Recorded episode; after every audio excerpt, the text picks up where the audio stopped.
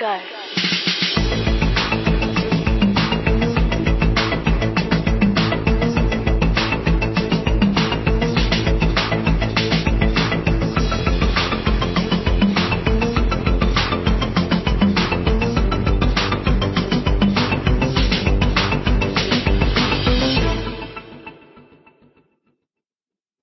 Hello and welcome to Writer Mother Monster.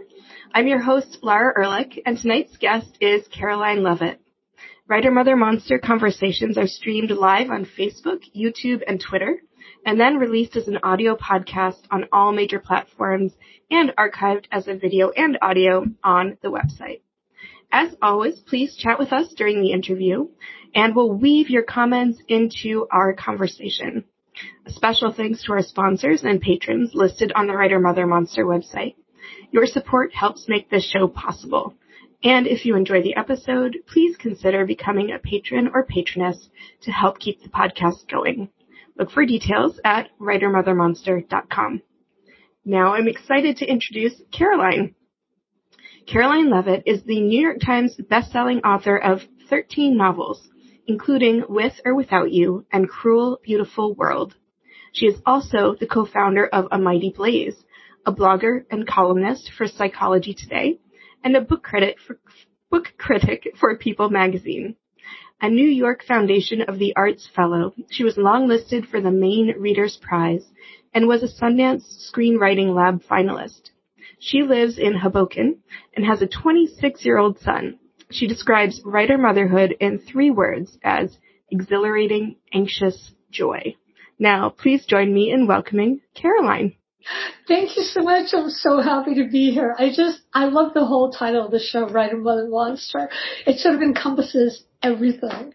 Absolutely. Thank you, Caroline, and thank you for joining us. It's, I know I've wanted to have you on for so long, so this is a real pleasure. This is great. This is great. Thank you for having me again. Of course. Now let's start with those those three words that you chose: exhilarating, anxious, joy. Tell me about those three words. Well, the exhilaration was it took me a really long time to come to feeling that I wanted to be a mother because I had sort of a difficult childhood myself. And when I decided that I wanted to get pregnant and have a child, uh, a lot of my writer friends said, well, there goes another book. And I said, what are you talking about? And they said, you're going to be so exhausted, you'll never have time to write. And being stubborn, I said, no, I don't, I don't believe that. I don't believe that's true. So I went ahead and I had my son and as we were talking before the show, um, it was it was exhilarating. It was it didn't stop me from writing. The only difference was I would have Max's little white bassinet right here. He would sleep for two hours and then I would quickly write. Then he would wake up and I would play with him for two hours. And it went like that and every single stage of motherhood has just been extraordinary. Like just extraordinary. I wouldn't I wouldn't change it for anything. The anxiety part of it of course is you know, I worried all the time that I was going to drop him or there was one time I he one time I was supposed to give him eye drops and I accidentally picked up canker sore medicine by mistake and I caught it and I didn't do it but to this day I still feel anxious about it and I want to tell any mother out there that you know my son's 26. I'm still anxious. I still worry about him even though he's an adult. I don't think it ever stops. And then of course there's just the joy. It's just amazing to have helped to create a human and to see that human out in the world doing these amazing things. And it, it's just been great. It's just been great. And you were telling me before the interview what he does. Tell us what Max does. Max was a number three chess champ in New, in all of New Jersey when he was a little boy. And so now he's teaching chess in Manhattan at schools and to private clients. He's also an actor. Uh, he writes a little bit, screenwriter, and he works at the Angelica Film Center. And, uh, he lives in Brooklyn and he's, you know, he's doing great. He's funny. He's smart. He's, we got really, really lucky. We got really lucky. I don't think we've had anyone who's in any way affiliated with chess on the show before, so that's the first. Oh, he's, you know, when he was five, we were in the park and there was a chess board and there was a chess teacher there and he was teaching people the rudiments and Max wanted to learn.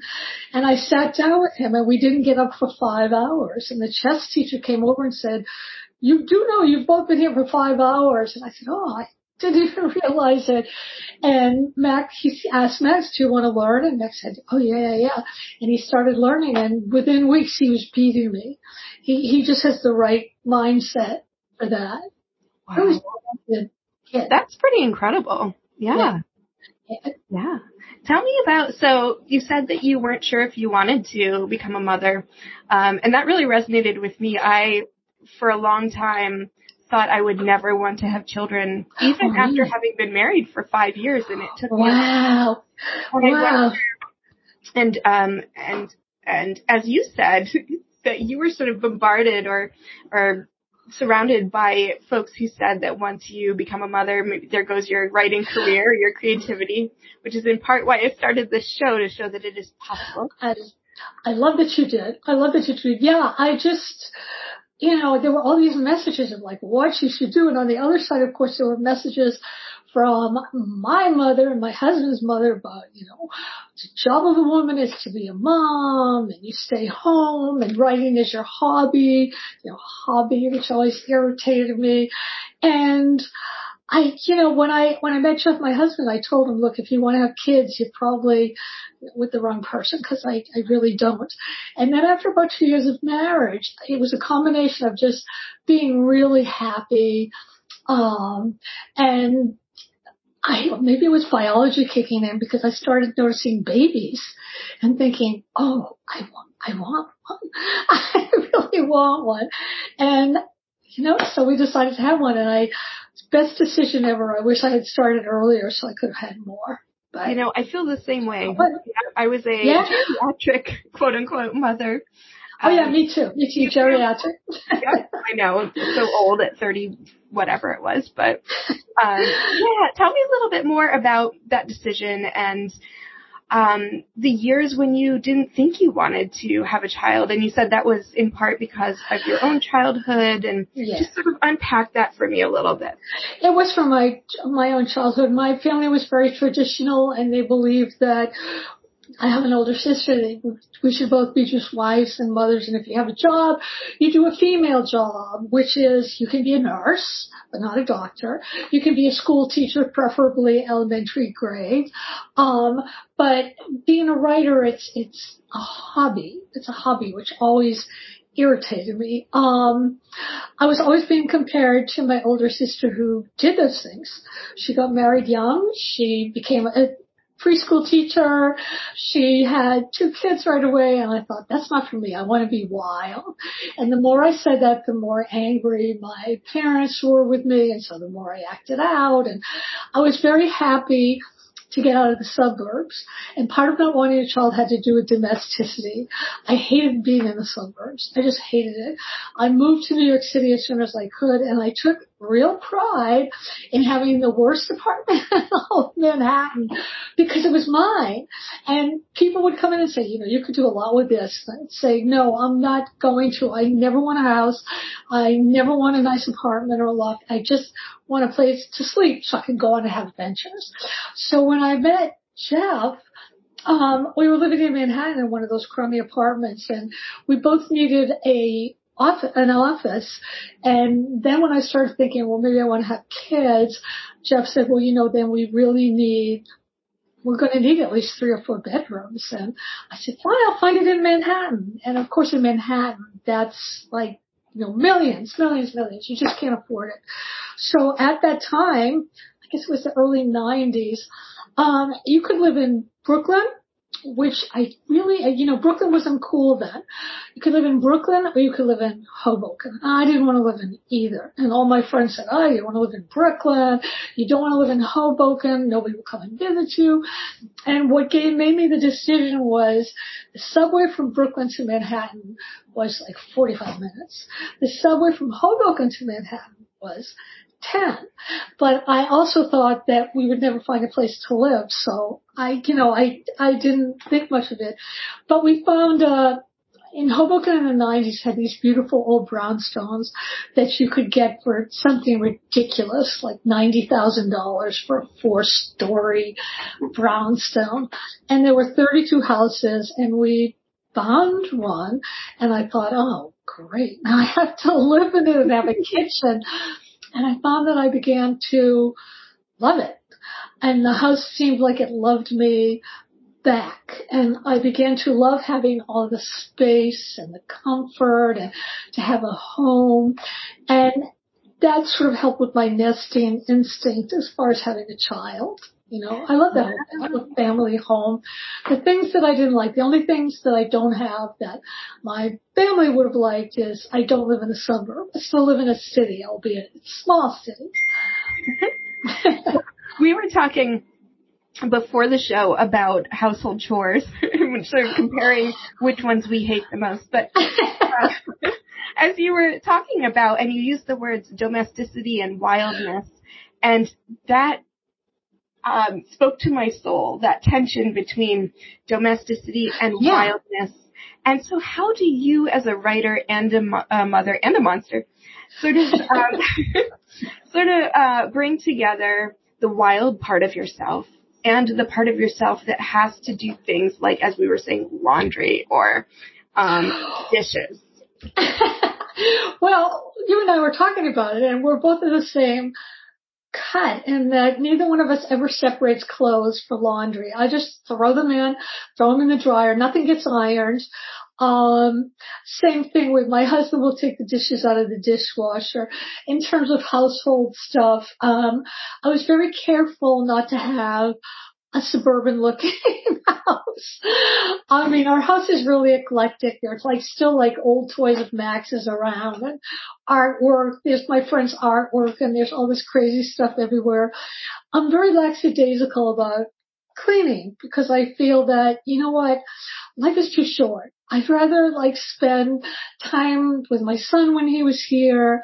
And so what if the laundry doesn't get done? Or so what there's dishes in the sink? It doesn't really matter. Like it's much better to like spend that half hour you might have spent scrubbing a pot or whatever playing a game with your child or, you know, watching a movie with your husband. It's, it's because those are the movies, those are the moments that you remember and that feed you. And also I think that keep you young, that really keep you like alive and interested and interesting. Yeah. How do you find adventure now? Are you still as adventurous as you were as a young person? Well, I'm not as adventurous. I mean, when I was in my, when I was in college, I would hitchhike. I mean, I was the one who I would get, I would have truck drivers pick me up. There was a station wagon full of Hell's Angels. I would, I would just go there. I mean, I was, I was crazy. I dabbled in drugs until I was 23 and then I stopped. Um, I just, you know, I wanted to be really adventuresome. Now adventure is different because, well, first of all, with Jeff, I have a playmate. When we take it, when we take vacations, we don't go to a beach and lie in the sand. We go to like Hong Kong, or we will go to, we went to Istanbul, and as soon as we hit the ground, we hit the ground running. We like want to go to, when we were in Mexico City, we saw Mexican wrestlers while everybody else was saying, well, didn't you go to the beach? We said, no, we saw these famous Mexican wrestlers dress up and throw themselves out of the ring. And, um, we live in, you know, living in New York, there's all kinds of things to do and the crazier they are, the better we like it and we expose Max to all that stuff. And he seems to like it too. So, I mean, I used to, before the pandemic, Max and I would always go to virtual reality and, um, you know, play with that and do that for hours. And it was, it was fun. It was really fun. I love that. We just took my daughter to um, Mass MoCA in uh, Massachusetts, that big oh, modern wonderful and they had a virtual reality. Wasn't it fun? Yes, it was so much fun, and it was 15 minutes only, and we wanted to sit there the whole time. But she got a kick out of it at six, so yeah. I love it. I love oh, it. Yeah, I just love fun. it. So let's talk logistics of writing. And you gave us a little hint of how you continued to write even with a small child, but take us through um, just how you managed to get work done. I mean, 13 novels. And is the new one the 13th or the 14th? It's the 13th, the new one. It's not out yet. Um, yeah. Um, well, I always, at first I always had to have a job job because I had it in my head that I could quit working job jobs when I had half a million in the bank. And that never happened. But so I always took jobs, you know, and on my lunch hours, I would write. And a lot of times people would leave me alone. I worked for many years at Macy's writing fashion copy, which was really fun. And I was a full-time freelancer and they knew that some days I'd have to leave early or some days I just needed to write and they were great. Then I worked for about five years for a Columbia House writing about movies. And that wasn't so great because they felt that, you know, if you're working, you should be working. And if you leave work at seven, it's half the day. And so I finally quit that job. And then I realized I could have a steady income stream by teaching or doing manuscript developments. Um, I'm very sort of OCD and I do everything really fast. So I'm able to, in terms of being a book critic or doing manuscripts, I can read a whole book in a day or like a couple of hours and write it up. So that's not a problem. Manuscripts where most people might take a month or six weeks, I can do in two weeks because I'm just, I'm just like this, except when it comes to writing my own novels. That takes a little longer, but um, I'm really careful to. I have to do my writing first. And so I always take at least three hours in the morning to do that. I, my goal is like three hours or four pages. Then I do the other stuff. Um, and I'm always sort of thinking of, you know, what I'm doing and what kind of work I'm doing. And it's, it doesn't seem like work so much because I'm sure you feel the same way. I love it. You know, I love it. It energizes me. Absolutely. Is that part of what kept you going when I'm sure you were sleep deprived at the beginning and, you know, as kids get older, there are other things that you have to do that take you away from writing. So well, here, here is the story. After I had my, I was a geriatric pregnant, pregnant woman. And I had a perfect pregnancy. I had easy, easy, blissful, magical delivery. And then three days later, I got critically ill. And I was at NYU, uh, medical center and none of the doctors knew what was happening except they knew what they thought I was dying. And in order to, uh, in order to try to figure out what was going on, they put me in a medical coma for three and a half weeks. Um, they gave me all these like major operations and nobody knew what was going on, just I was getting worse and worse and worse.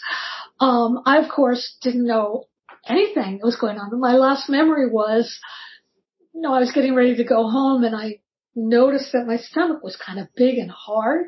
And I thought, oh, that's weird. And then my next memory was waking up in a hospital bed and there was a big picture of Max as a baby on the wall in front of me and underneath it said, mommy, daddy and I miss you, get well. And I remember thinking, what the hell? what is going on here? So it turned out that, um, they really thought that I was that I was dying. For some reason, my blood, they figured out that my blood was not clotting and they didn't know why.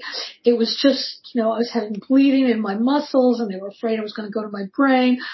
And there happened to be a, a hematologist who was like 78 years old and she was ready to retire. And she said, I think I know what this is. It's a really rare disease, but we have to do this test to figure it out. And then NYU said, no, it's too expensive to do the test. And my husband said, I don't care if it's a million dollars, do the test. So they did the test and soon enough, that's what it was. It's kind of protein that after you give birth, sometimes your immune system can get glitchy and mine did. And it stopped all my blood from clotting. So the treatment is just IV, lots of IVs. Um, and lots of like gluing your veins shut and all this stuff. So I was in the hospital for four months. First three months, they would not let me see my baby until, because they didn't know if it was catchy or whatever. So I told them if they didn't let me see my child, I wasn't, I wasn't going to do any of their tests. And I really protested. And so they brought the baby in, who of course had no idea who I was. That upset me. And then my husband did this amazingly sweet, lovely thing where he took videos of Max and he brought them in and the nurses were so great. The nurses opened up their training room and they let me come in so I could sit there for two hours and just watch all these videos of, you know, Max's first bath, his first trip to the pediatrician, and everybody was crying. So when I finally was better and I came home and here I am with this baby who's like nearly a year old and the baby doesn't know who I am. And when I try to reach for him, Max would scream and then I would feel terrible. So again, Jeff was really great and he said, well, you just need to bond. So what he would do is every day he would go out and leave me alone with this baby who didn't know me. and it took us months, but like finally there was a day where Max actually, you know, he reached for me and then we just became like so bonded that it was extraordinary. So I forgot what the question was. I've spoken so long. No, that's yeah, but that's that that's the domesticity story. That's the that's the story. So of course I love him more than anything in the world. Wow. Yeah, that's quite incredible and devastating. I'm so sorry you had yeah. to go through that. Yeah. Well, you know, it worked out okay. You know, it's like, it's sort of like, I always feel like you can approach tragedy either by thinking this is the worst thing ever and what else is going to happen that's worse, or you can approach it in terms of, oh, how lucky I am. You know, the doctor saved my life. Um, I have a beautiful, healthy son. No, my marriage is great. I mean, I have my work. I mean, it, it just worked out. So I tend to look at the lucky parts. Yeah, that's a good perspective. Yeah. How, if at all, did um, that experience and then just the experience of motherhood work its way into your work?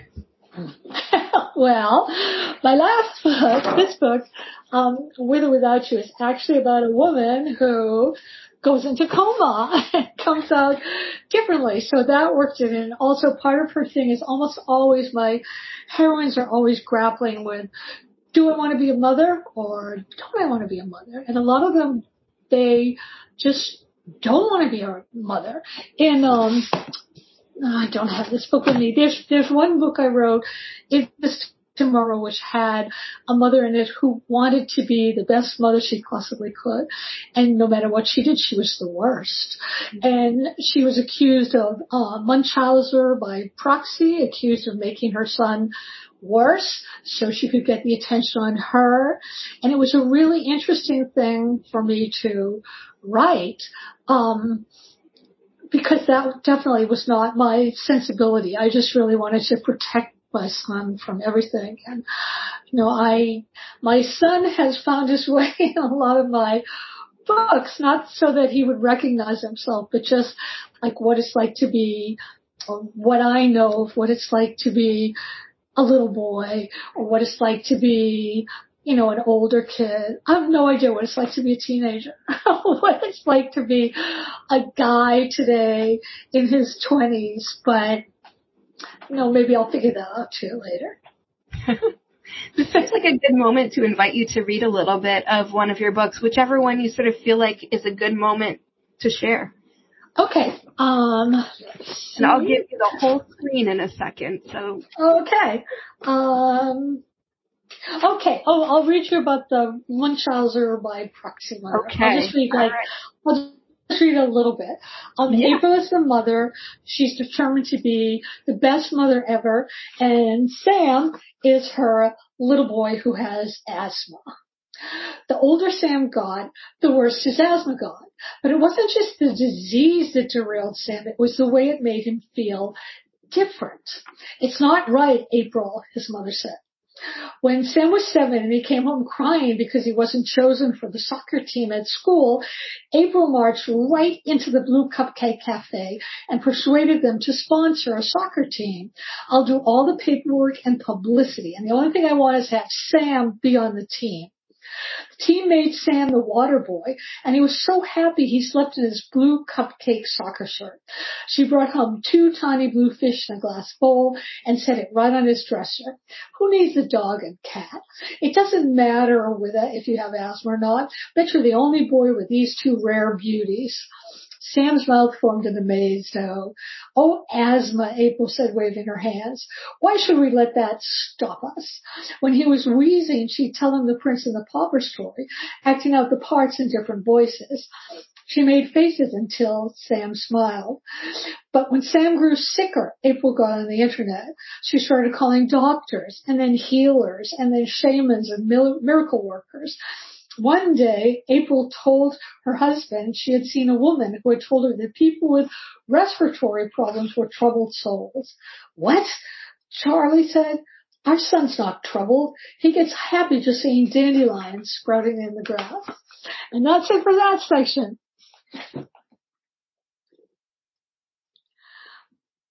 There we go. Now we're back. now we're back. Thank you. You're welcome. And uh, I ooh, you're getting some dings here. Um, yeah, and so I saw a little bit of, um, as you mentioned, anxiety in those pages. Tell us how anxiety, motherhood anxiety, sort of comes through in your work. Yes, there's a lot of motherhood anxiety because here's this. First of all, it, it's always been amazing to me to see my son from the time he was born till now, because it's a whole different person. When you think about it, it in my case, it's a person I grew. He has my DNA. And I read recently that, um, mothers always carry their sons, a little bit of their son's DNA in them. And that there might even be my cellular memories that are in my son. And that makes me anxious because I feel like, well, I don't want my son to be anxious like his mom. Um, but also it's, it's an extraordinary responsibility because, you know, I'm anxious about parenting a grown son is very different than parenting a child, as you'll see, because you really have to let them go. You really have to realize that it's their life and what they're going to do and they're making their decisions and it's not your job to make those decisions for them. But that doesn't mean that I'm not anxious all the time about is he okay? Is he happy? What's he doing? You know, how can I help? Um, so it's a whole process of letting go, and that's anxiety. That's anxiety. Yeah, very different from the story you shared with me before the interview. Maybe you could tell listeners about the eye drops. Oh gosh, oh this is so terrible. Every time I think of it, it makes me crazy. yes, my son had, he had like pink eye or something. I was supposed to give him eye drops and I was so tired. I walked into the bed, bathroom. He was sitting down. I went to get the eye drops and I uncappered them, unstoppered them and I happened to look and it was actually this, these this medicine for a canker sores. And if I had put that in his eye, it would have been really, really bad. And luckily I didn't and I caught it. But to this day, I can't stop thinking about that. Like, how could I do that? Or like, what if something terrible happened? Um, it's those moments that I continually remember because there's so many, like, what if this happened? Or what if that happened? There was one moment where I was taking Tim Max to his acting class, which was in, it was near Times Square at a theater and we stopped because Max wanted water and I was going to get a jar, a glass of water, uh, you know, a bottle of water. And as soon as I turned around, the time it took for me to turn around, get the water and turn back, Max was gone. And it's every mother's nightmare. And, you know, he popped up again in like two seconds and said, I'm here, mom, I'm here. But, you know, for a mother, that two seconds is like every, it's like a lifetime. It's, it's a lifetime. So, you know, that anxiety never leaves. Oh no. yeah. Yeah. I'm also a very anxious person and those what ifs are haunting. Yeah. So I'm, yeah, I'm sad that they that they don't go away. they don't go away because you think it could have been so worse. And I'm trying to train myself to think, well, yeah, but it turned out okay. And it mm-hmm. turned out better. And then you learned that if you're going to turn around to get a bottle of water, make sure you have a better grip on your, on your son.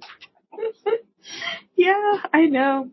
Um, tell us a little bit about your other your other work with the Mighty Blaze and psychology, psychology or psychiatry. I always get them confused. yeah, it's psychology today. Um, psychology. Well, when the when the pandemic started, I was when they shut everything down. I was supposed to be on a plane that day going to Houston to give a speech in front of 200 librarians. And Algonquin called me up and said, no, your whole tour is canceled. And I thought, but I learned this speech, you know, with hand movements and everything. So I recorded it and I sent it to Algonquin saying, eh, this is the speech I was going to give. And they said, oh, we love it. We're going to send it to all the librarians. So I started to think, you know what? I'm not giving up. I'm going to start a nothing is canceled virtual book tour for all the other authors. And I just posted about it on social media saying this is what I'm doing and why. If you're an author and you had your book tour canceled, just make a little video, three minutes tops, talk about your book, show the cover. You have to call out an independent bookstore you love, and you have to call out another author you love. And I thought, I'll get like 10. Well, I got 200 in the first week. And I was just overloaded and freaked out because I didn't know what to do. I was working constantly to get these videos up and running and advertise them. Then I got a call from um, the books editor of Washington Post. And he said, Caroline, what are you doing? And I said, I don't know. I'm just doing it. And he said, well, we'll support you. So lucky for me, about a week later, I got a call from another author, Jenna Blum, who said, do you need help? I'm really good at technical stuff and this other stuff. And I said, oh my God, please. Yes, help me, help me. So, and she was, she, um, she does all the hiring because we soon like just grew so, so huge. Um, we have an accountant. We have 40 passionate volunteers. We have like, I think it's like 12 different programs now. Some are mysteries. Some are Friday Frontliners, which are, you know, big names. I have a show on Wednesday called Litfic, which is just books I particularly like or I want to do. Um, they now do uh, the Salem Lit Fest. We have merchandise. And as it began to get so, so big, I didn't have time to write. So I told Jenna, look, you can be the CEO and I am happy to interview people and to get writers to come on. But the only thing I really want to do is interview people. I don't, I really don't want to have to go to meetings or do any technical stuff. And that's the stuff she loves. So it works out really well. It works out really well. Um, and psychology today is just, um, they asked me if I wanted to write about family issues. So I do. it's, it's really fun. It's really, really fun. Can you tell us a little bit about um, the family issues that you write about? Oh boy. Um, well, I wrote a lot about, it's interesting because a lot of the times I start writing and I realize what I'm writing about. Um, I wrote about, um, family, I have a family member who is estranged from the rest of the family and it's, it's like a punch in my heart. And I wrote about that and that made me like how to handle it. That made me feel a lot better. I wrote about being bullied as a child and in high school and how I recently actually contacted two of the bullies who bullied me and one of them became a friend of mine. You know, she explained, well, she had bullied me because her parents were alcoholics and the other one blocked me. So that was kind of interesting. Um, you know, I write about, you know, I wrote a lot about my mom, how she was sort of a difficult woman and she had hated my father. And then when she, my mother was 93, she had to go into one of those retirement communities and she didn't want to, but she fell in love. She fell in love for the first time and she was with this guy Walter for four years until she died and it was just the loveliest ending I can ever think of. And so I wrote about that. And, you know, I just write about, you know, how you know, because I grew up in, growing up, I always thought family and domesticity were just terrible. Then I had a child and I came to realize, no, no, no, it's great. It's totally great. So those are the kinds of things that I write. I love that. I love that. You know, I, um, I mean, my parents are still married and they seem, for, oh, for all intents and purposes, they seem happy.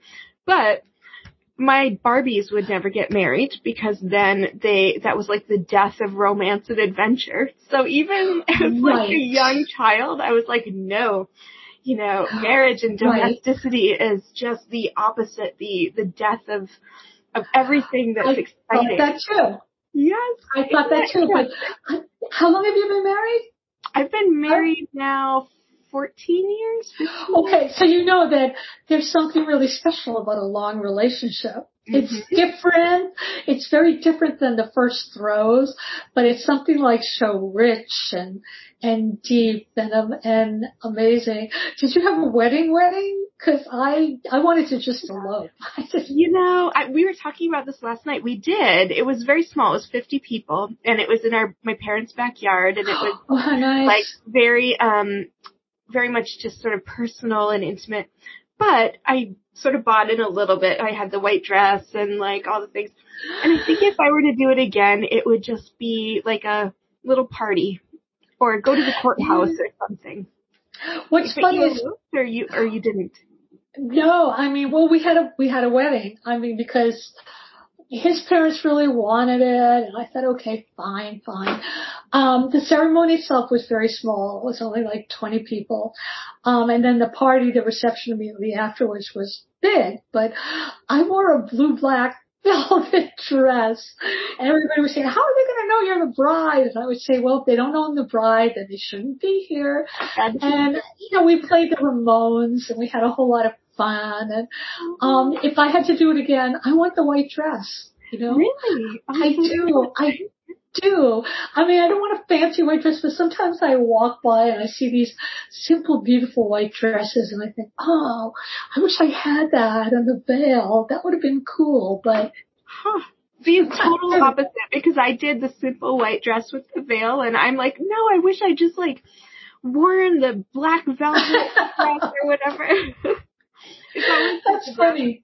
You want, you always want, yeah, you always want something different. But um, no, it was fun. It was a fun. It was a, it was fun. It was like a weird thing to be married, you know. And I, you know, I kept my own name, and I did. You did too. Yeah, that was, you know, my in-laws were like, "Well, what are you going to call the children?" And at that time, I wasn't planning to have children immediately after we married, so I said, I don't know call them Jake as their last name. But you know, things change as you, as you change, as you change. That's true. Yeah. Um. Oh boy, I just had a question and I lost it about marriage. Oh, yeah. So, how long have you been married? And tell me a little bit about your marriage and how it's changed and deepened.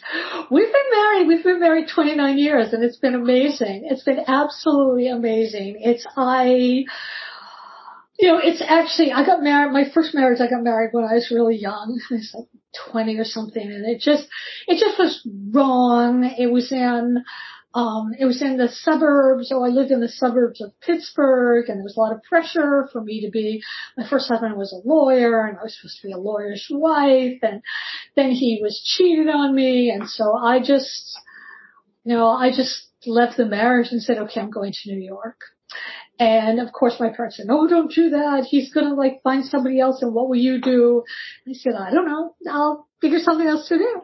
So I, um, you know, I didn't really want to settle down. And when I met, I met Jeff through, um, it was actually, uh, so I'm, I shouldn't be embarrassed, but it was through New York Magazine used to have these personal ads you know, and, and it was like four lines. That was all you could have.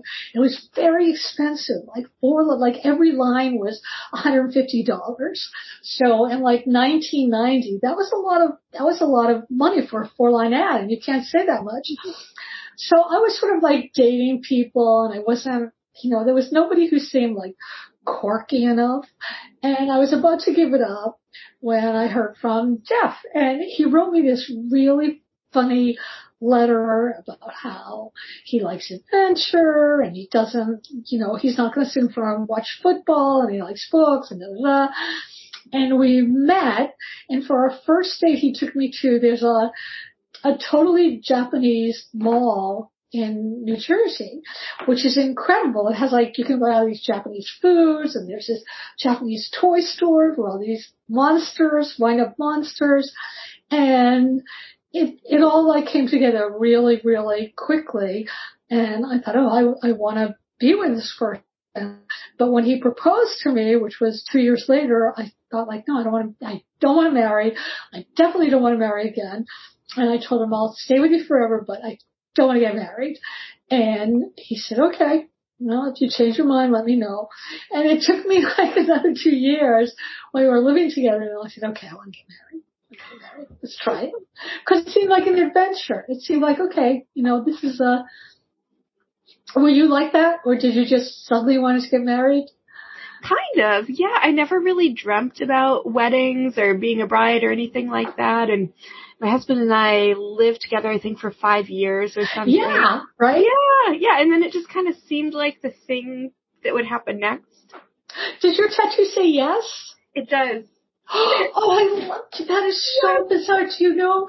That's so weird because I had a t-shirt and I embroidered the word yes on it. I thought that was just like perfect. Yeah. Oh yeah, yeah, God. yeah. It fell apart in the wash, but I, I loved that. I thought that's It's the perfect. nerdy. Yep, It's it's um, it's my first. Ta- this is a total digression, but my first tattoo, and it says yes because it is Molly Bloom's last word of Ulysses, and I love Right, that she has right. the last word in this. She has the last word and it's yes. and it's the yes. And I was like, there you go, It's the best word. It's the best word. the best word. so tell me, this is great. Um, tell me if marriage and relationships, I'm sure it does, factors into your work at all. And is there a passage you might read us that's related in some way to marriage and Oh yeah, there is that. Yeah, it does always. It do, it does always. I'm trying to think of like how to find the passage because um in this book, Pictures of You, Isabel really wants to marry Charlie, but Charlie can't marry her until he finds out what happened to his wife. Um, uh, let me see if I can find it. Um, oh, I'm sorry, I can't find it. That's okay. Is always- I should have. I should have. Let me see if maybe I can find something in here. Oh wait, wait. I have something about marriage. problem with like the organic spur of the moment readings. okay, this is from Cruel Beautiful World, my novel Okay. about the 60s and 70s. This is about this one character in there, Iris, who is, she's, she's in her late 80s and she's in one of those awful retirement homes. And to her surprise, she fell in love. And her grown daughter, Charlotte, is just, um, it's just completely gobsmacked that they're together. And this is where he's going to where she realizes that um they're going to get married. Okay. charlotte didn't know what to make of it. The way joe took care of her mother the way she looked at him charlotte had heard of late in life romances. People hurling themselves into love because it was the last chance or maybe they just wanted companionship or maybe they were just discovering that everything that had kept them from real love, no matter, didn't matter anymore.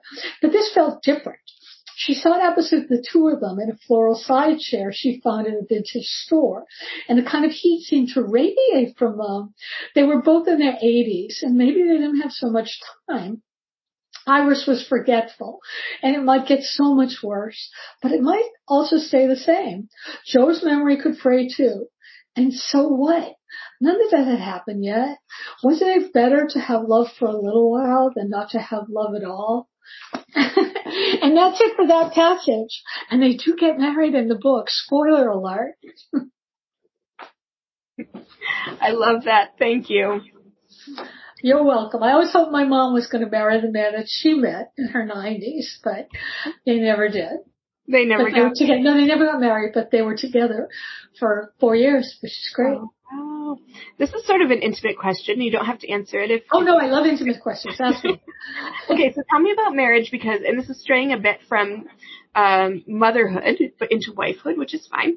Was there ever a moment where you felt restless in marriage? Um, and I'll admit that I do. And I love my husband and we've been together now almost 20 years with, you know, but sometimes I'm like, oh, you know, I wonder what it would be like to date or to explore other relationships. Well, that's the lucky thing because with Jeff, if ever I, he's if ever I'm restless about anything, I mean, he will just like come into my office and say, "Go get your coat. We're we're going to drive upstate." Or he'll say, "You know what? I just got us tickets to Thailand and we're going. So, and I'm always like really, really happy because it's a sort of, I never know what's going to happen. So I, no, I never have been restless. In my first marriage, I most definitely was. Um, and that was a problem um, because I and a lot of the problem was I wasn't living the life I should have been living, which is not to say I have no judgment about anybody who is restless. Um, I just think I'm particularly lucky to have somebody who likes to do a lot of spur of the moment stuff. Oh yeah. And encourages me to do it. So that keeps things always like really fun and really interesting. Absolutely. Tell me a little bit about what you're working on now. Are you always working on the next writing project? I am. I am. I have this. I sold this book called Days of Wonder to Algonquin, and I'm just waiting for the final edits. And the final edits are they should be coming in a month, and I don't have a pub date for it yet, but I will once I get the edits. So in the meantime, I started another book called The Inseparables, which is about a very long friendship between two women and her, daughter, and one of them has a daughter and they both love the same man and all this other stuff. And, you know, there's a lot of stuff in there about mental health and a lot of stuff about I've started getting really interested in lighting and lighting design. So I've been writing a lot about that. Um, and yeah, I find that if I don't write, I get cranky. So I have to, I can tell when I haven't written because I get snappish. So I try to write every day. Are you that way? You know, it's not so much snappish as just, um, I think it's the restlessness that comes Yeah. out where I'm like, what am I doing with my life and where should I go and what should I do? And then if I just sit down and work for a while on Right. writing, it helps and it's like, okay, I'm, I'm moving forward. I think too. I wonder if you have this too. I, when I'm writing when it's going well, I'm sort of in the zone. It's like my husband can be outside the door screaming, there's a fire, you have to move, and I won't hear him. I won't smell the smoke because I'm in this other world. And the thing is, I really love it. I love being in that other world. It's almost like this parallel universes going on. Do you get like that? Oh yeah.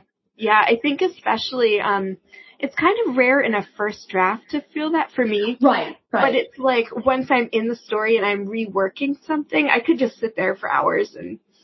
Yeah, it's incredible when you have that. It's sort of, I don't know, it feels so real. It just feels so, so real. And it doesn't always happen. You're right. And that's always a shame. So do you, um, are you, how do I want to phrase this question?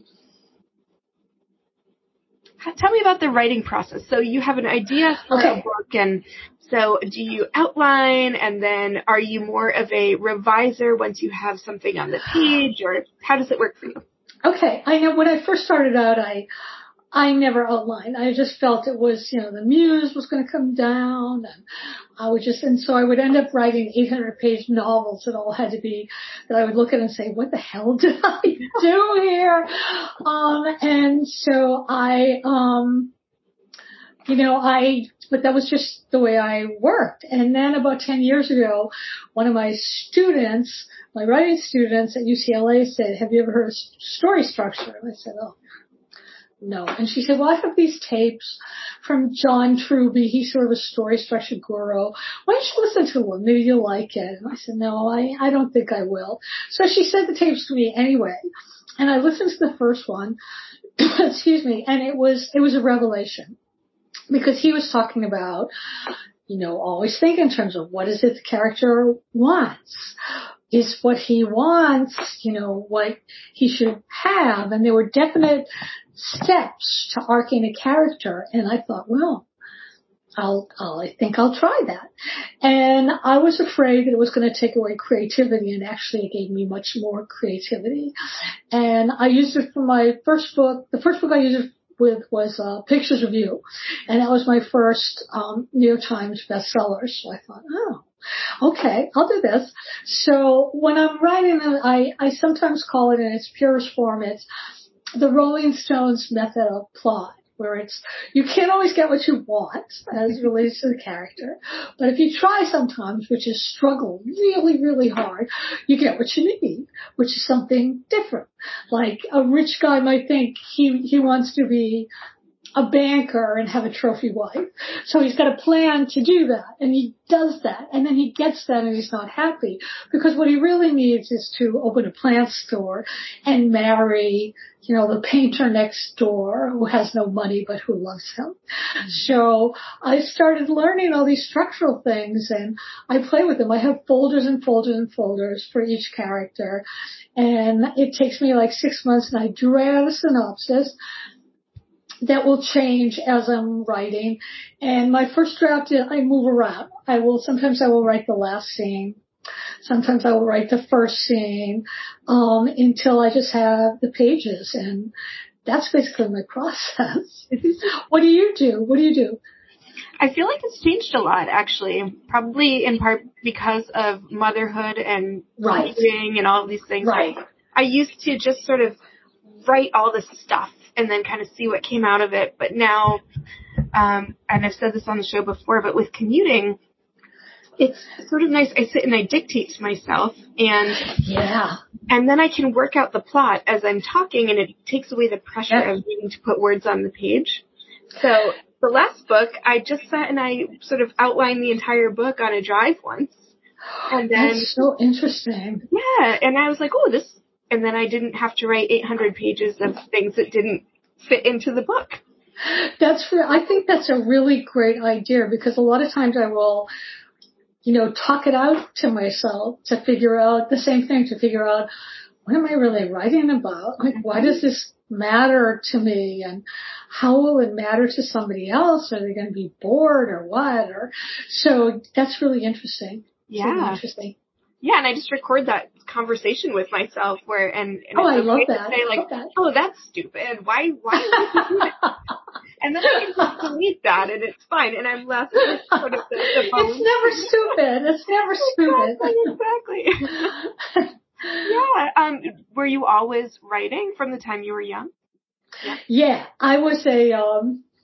I was just a wild little kid until I got in school, and then I got really shy and I loved books and I learned to read when I was three and I was always reading.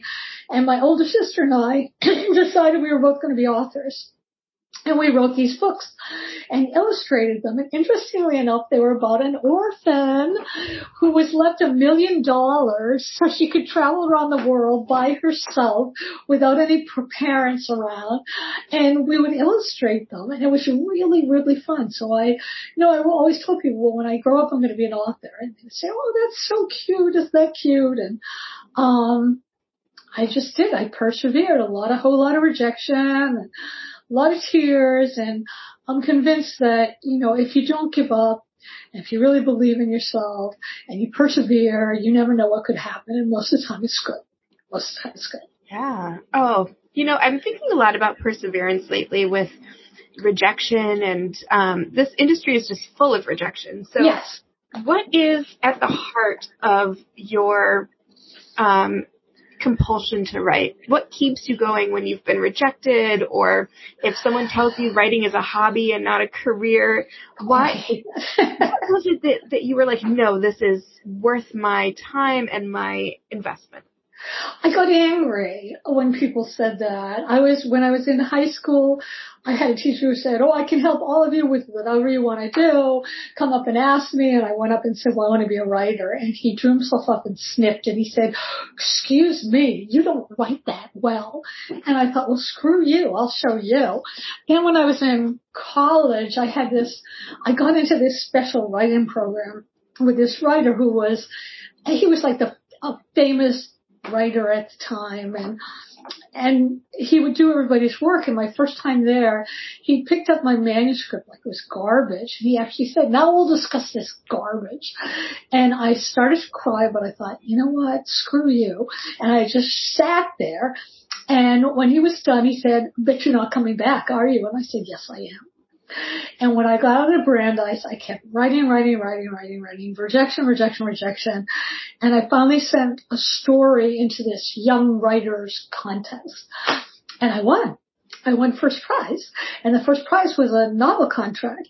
And when that came out as a novel, I sent it to that professor with a note that said, I told you I told you I would. And he, you know, he sent me back a letter with some nonsense like, well, I just wanted you to work harder. So I don't, I feel like no doesn't mean no. Look, on my ninth book, which was Pictures of You, it was rejected on contract by my then publisher as not being special enough. And I thought, well, I don't have a lot of sales right now. And if you're rejected on your ninth book, you're not going to get a publisher. Uh, and I cried to all my friends and one of my friends said, well, I have an editor at Algonquin. Let me talk to her. And this editor at Algonquin called me up and said, we want to buy it. And I said, are you sure? I don't sell books. And she said, oh, you will now.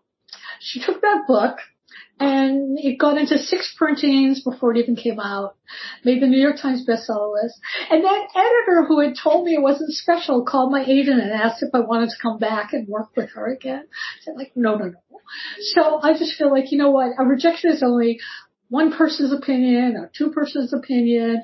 You have to never, never let it get to you because it's not always the truth. I love that. And I love, love that you sent your first book to that oh, yeah. man who shot you down. Yeah. Oh yeah. what a power move that was. That was amazing. Yeah. yeah. So you, you know, you don't have to, you don't have to take anybody else's opinion, really. No, no. And look at 13 books under the belt and still moving on. Yeah. So. oh, that's a great place to end, except I want to leave it open for you um, to have a last word. If there's any um, advice or a last thought you'd like to leave fellow writer mother monsters with. Yes, you can have it all. You can do it all. It's just different than what you think it is. Find the moments that matter. If you can only, maybe you can only write two hours a day instead of three hours a day, but you'll have that extra hour with your child and how amazing is that? And you, it won't always be that way. And always remember that when you're a writer and a mother, you're not always going to be with a young child who needs you. And those are the moments to treasure. You know, it's, it's just, it's just an amazing time.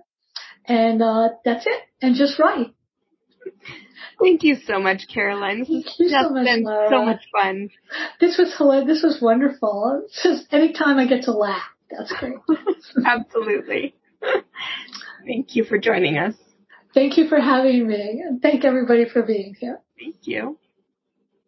And thank you all for joining us tonight. If you enjoyed the episode as much as I clearly did, please consider becoming a patron or patroness of Writer Mother Monster to help me keep this show going. You can find details on writermothermonster.com and I'll look forward to seeing you next week. Thanks everyone.